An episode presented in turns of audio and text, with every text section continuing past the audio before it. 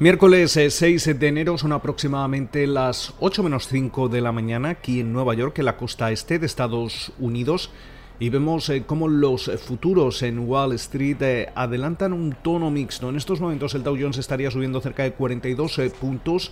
el Standard and Poor's quinientos se deja cerca de un cero coma tres por ciento y el Nasdaq cae con fuerza casi un uno coma cinco por ciento, dejándose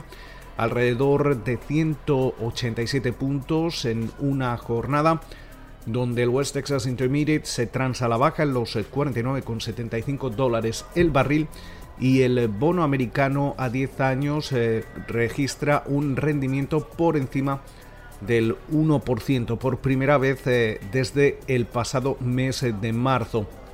Los eh, mercados están muy atentos a Georgia, donde de momento todo parece indicar que serán los demócratas los que se lleven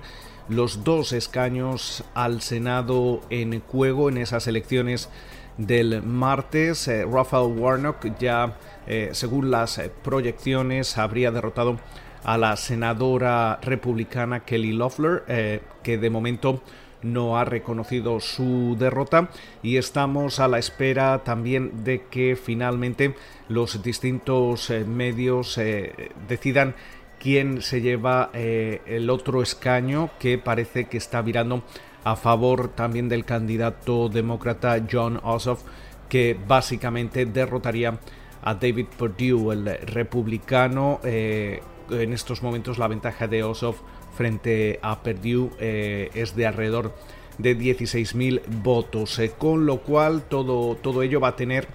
implicaciones, eh, sobre todo de cara a la agenda económica del presidente electo, de Joe Biden. Eh, según eh, indican algunos analistas, aunque podríamos ver subidas eh, fiscales, especialmente del impuesto de, de sociedades, esta, esta situación o esas eh, subidas eh, podrían esperar hasta dos mil veintidós, dado que se daría una mayor prioridad a aprobar nuevos estímulos económicos. Esto podría eh, potenciar el crecimiento y también la inflación,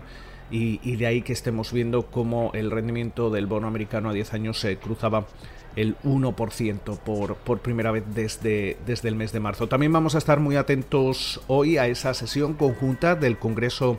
y el Senado para certificar los resultados electorales de las elecciones presidenciales del pasado tres de noviembre, que daban como ganador al presidente electo, al demócrata Joe Biden. Eh, Trump tiene previsto hablar a, alrededor de las diez de la mañana para apoyar eh, a las, a las protestas en Washington contra, contra Biden. Eh, y además, eh, dado que está previsto que una docena de senadores republicanos y también alrededor de un, un tercio de los legisladores republicanos en el Congreso se, se opongan a, a, esta, a esta elección, a esa eh, certificación, eh, podríamos ver cómo el proceso Eh, se podría a, alargar. Eh, tenemos eh, que tener en cuenta que esa sesión conjunta eh, comienza a la una de la tarde, hora, hora local. Eh, de todas eh, formas, aunque eh, haya objeciones a esa certificación, no, no está previsto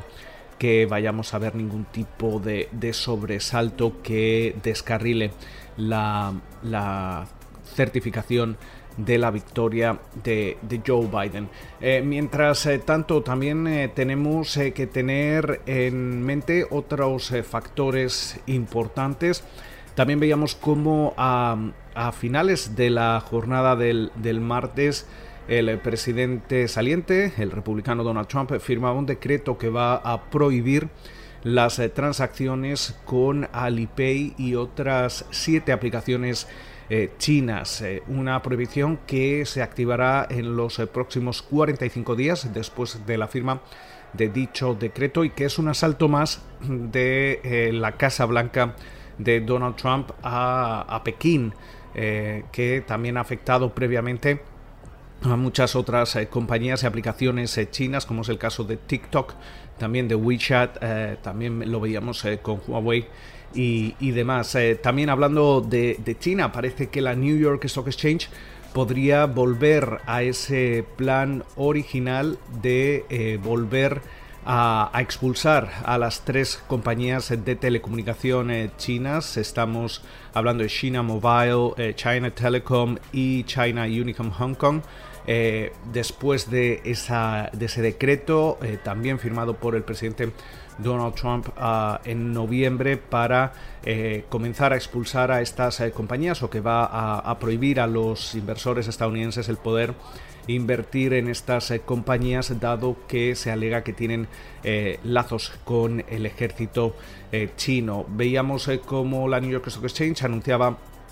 justo eh, a, a comienzos de año que iba a expulsar a estas eh, tres eh, compañías. Luego eh, reculaba y deshacía esta, esta decisión. Durante la jornada del martes, eh, el secretario del Tesoro, Steven Mnuchin, habló con la presidenta de, de la New York Stock Exchange, con Stacey Cunningham, y poco después eh, parece, según eh, apuntan desde Bloomberg, que la New York Stock Exchange estaría planteándose el volver a su plan original a la espera de los acontecimientos. Eh, también hemos conocido como ese and pe Dow Jones Indices. Eh, de momento dice que no va a eliminar a estas eh, compañías de sus indicadores. Eh, también un, una última referencia a Amazon, que lanza un fondo de dos mil millones de dólares para crear y preservar viviendas asequibles en las eh, ciudades donde eh, eh, tiene sus eh, principales eh, centros de, de operaciones. Eh, también eh, tener en cuenta que durante la, la jornada de hoy vamos a tener múltiples eh, referencias macroeconómicas, entre ellas, como cada miércoles, eh, conoceremos las aplicaciones de hipotecas. También se va a dar a conocer ese dato de empleo privado de la gestora de nóminas A D P. Eh, vamos a conocer los pedidos a fábrica, y con la, con la eh, sesión ya, ya iniciada, justo dos horas antes de, de que cierre, eh, también se van a publicar las actas de la última reunión de política monetaria de la Reserva Federal. Con lo cual,